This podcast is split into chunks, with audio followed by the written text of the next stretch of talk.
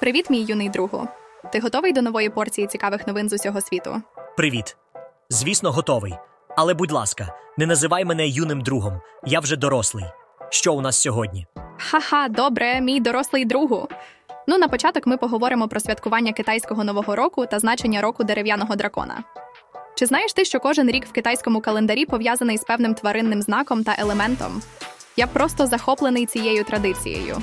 Так, чув про це. Цікаво дізнатися більше. А що ще? Вдруге, ми обговоримо виступ нігерійського афробіт-артиста на церемонії Гремі та ведення нової номінації Кращий африканський музичний виступ. Музика об'єднує людей чи не так? О, це точно! Я так хвилююся за цього артиста. А остання тема? І нарешті ми поговоримо про лісові пожежі в Чилі, які призвели до загибелі 64 людей і залишили 16 сот людей без домівки. Це серйозна проблема, і ми повинні обговорити її. Так, це звучить дуже серйозно. Ну що ж, давай почнемо. Знаєш, вчора я натрапила на цікаву історію про пісню Респект Арети Франклін. Ти знаєш цю пісню Маленький музичний гуро? Ну, я чув кілька разів, але історію не знаю. О, тоді тобі буде цікаво. Ця пісня гімн другої хвилі фемінізму 70-х років і одна з кращих R&B пісень того часу. Класика, до речі. Або, як кажуть у нашому колі, до стара добра школа. Вау, звучить круто! Але що в ній такого особливого? Отже, суть у тому, що оригінал пісні вийшов у 1965 році, і в ньому чоловік просить жінку проявляти до нього повагу, коли він приходить додому з роботи. І під повагою мається на увазі сексуальний акт. І за це він обіцяє закривати очі на її недоліки. Звучить як угода, чи не так? Ого, це звучить ну дивно. Отже, це цікаво.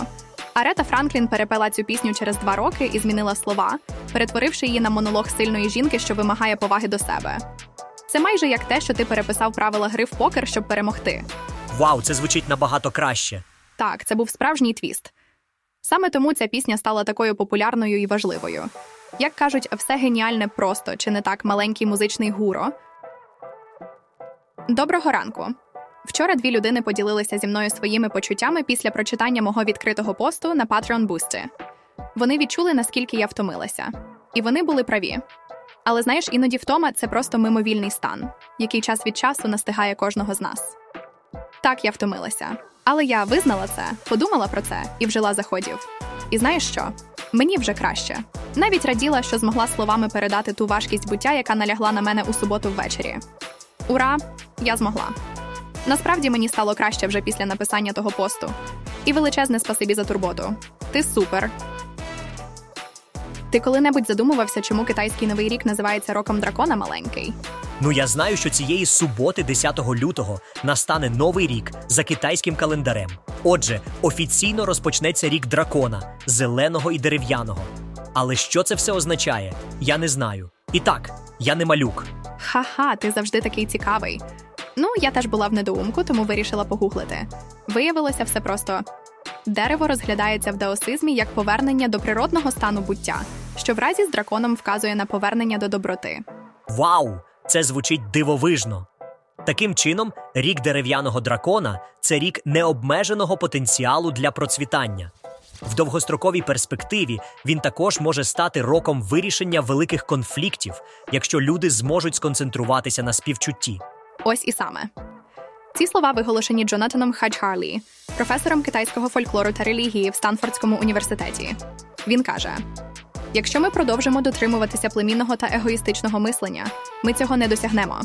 Ха-ха, немає шансів. Ми засуджені. Не будь таким песимістом. Наступного тижня в країнах Південної та Східної Азії будуть святкування. Так що, якщо у тебе там є друзі, можеш відважно вітати їх. О, дякую за пораду. Я обов'язково це зроблю. І до речі, для тих, хто хоче дізнатися більше про китайський новий рік, я знайшов чудову статтю на цю тему. Посилання на неї буде в описі подкасту. Fortress. Ти знаєш, я зазвичай не слідкую за популярними музичними преміями. Мені майже не цікаво, хто отримає більше статуеток Білі Айліш чи Дуаліпа. Whatever. Але цього року Греммі була в певній мірі особливою. Тому я хочу поділитися. О, цікаво, що ж там сталося? Вперше в історії цієї премії, а саме у 1959 році, на церемонії виступив афробіт-виконавець.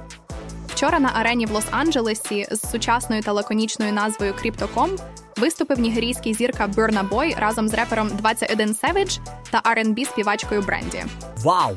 Це звучить круто. Афробіт це ж музика, яка об'єднує звуки і стилі Західної Африки, зокрема Гани та Нігерії. Чи не так? Так точно.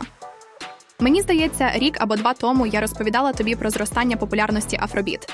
Отже, не лише популярний нігерійський співак виступав на цій церемонії, але ще вчора вперше в історії Греммі була вручена статуетка в номінації Краще африканське музичне виконання. Великий день для африканської поп-музики. Це дійсно круто. Цікаво, хто отримав цю статуетку? На жаль, коли я готувала цей випуск, церемонія ще не розпочалася, але це не має значення.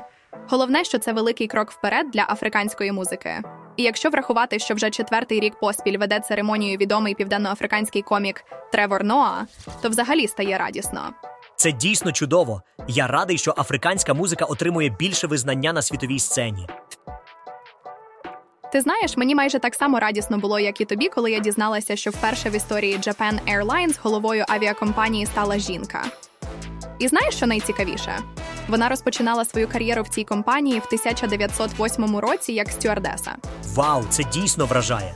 Але чому ти кажеш, що тобі майже так само радісно?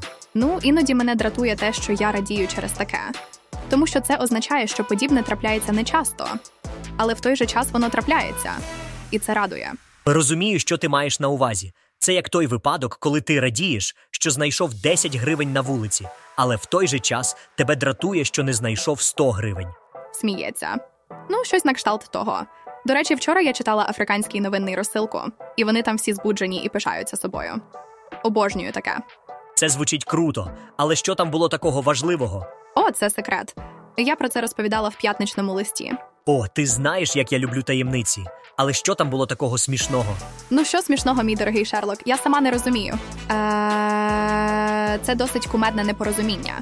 Але говорячи про ексцентричних особистостей, ти коли-небудь задумувався, чому Ілон Маск завжди знаходиться в центрі уваги? Ну, це ж Ілон Маск. Він завжди на слуху, тому що він найбагатший чоловік на планеті Земля, і він завжди щось вигадує. Але ти знаєш, що він ще й прихильник наркотиків? Справді? Ну, він доросла людина, йому вже 52 роки, він може робити що завгодно. Але це ж може бути ризиковано для його бізнесу, чи не так? Так само. Його інвестори дуже хвилюються з цього приводу. Він може наїстися грибів і твітнути щось таке, що обвалить акції, збанкрутує, зробить банкрутом і завдасть непоправної шкоди. Ой, це звучить як сценарій для фільму. Але він же каже, що проходить тести на наркотики, і результати виявляються негативними. Але я б не вірив йому. Він може вживати різні речовини: гриби, екстазі, кетамін, кокаїн і що там ще. Канабіс не враховується. Цікаво, як на це реагують його друзі та бізнес-партнери. Отже, тут починається найцікавіше. За даними The Wall Street Journal, Ілон Маск створив серед своїх друзів і бізнес-партнерів культуру тиску, яка підштовхує їх вживати наркотики разом з ним. Вау, це дійсно круто. Уяви, ти опинився на одній вечірці з Ілоном Маском, і ви навіть спілкуєтеся, і ти пропонуєш йому свої ідеї щодо поліпшення функції автопілота Тесла. А він такий: Вау, слухай, в цьому є щось. Тобі точно варто познайомитися з одним моїм інженером, а поки може по доріжці кокаїну. Ха-ха-ха. Так, Ілону неможливо відмовити. Такий милий. Ілон Маск, безумовно, це надзвичайна особистість, але давай перейдемо до більш серйозних тем. Ти чув останні новини з Луганська та Росії? Так, я чув у суботу в Лисичанську, який Росія окупувала літом 2022 року, стався ракетний удар. У результаті загинули 28 осіб, включаючи дитину.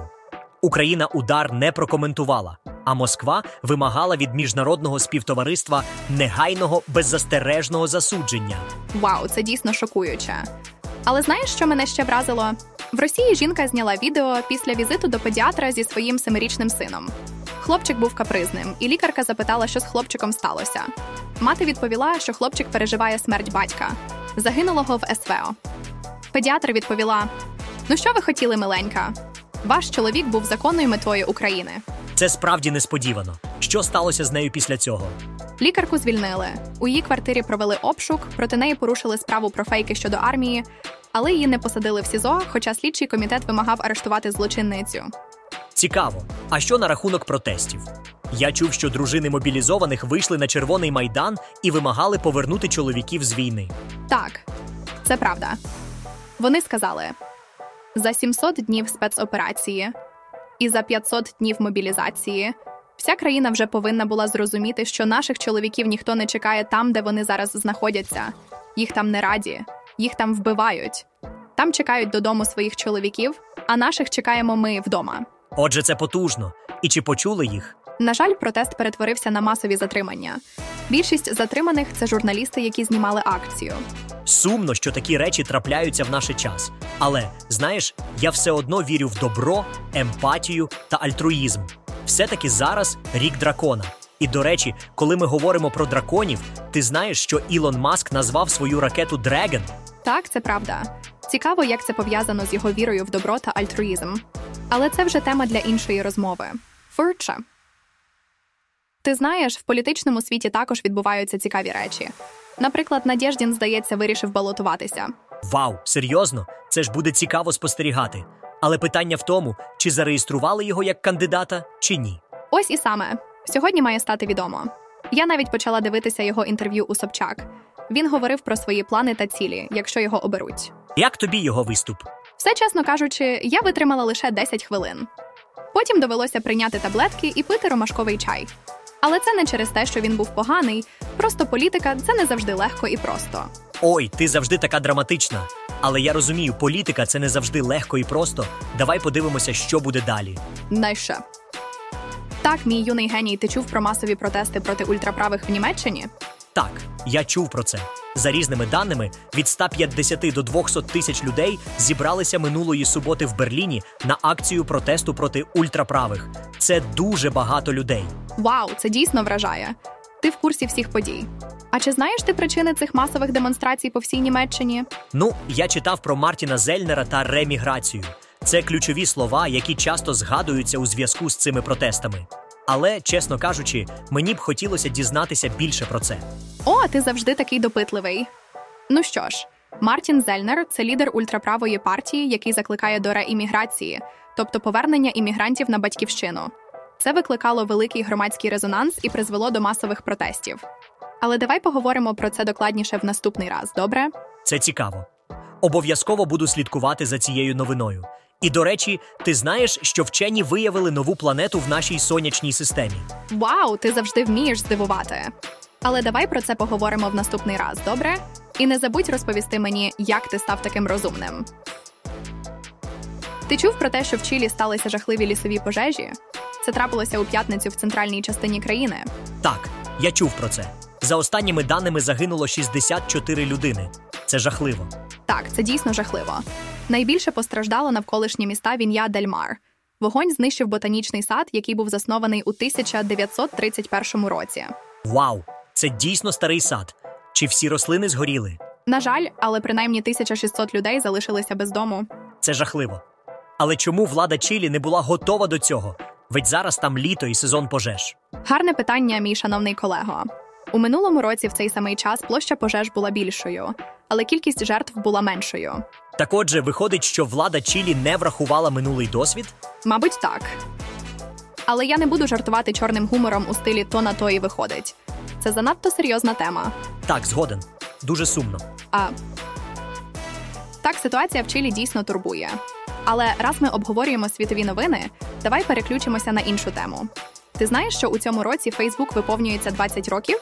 Так, я чув про це. Це досить важлива подія, адже Фейсбук змінив світ соціальних мереж, змінив наше ставлення до особистих даних, зробивши їх цінними і одночасно дешевими. Ти правий, друже.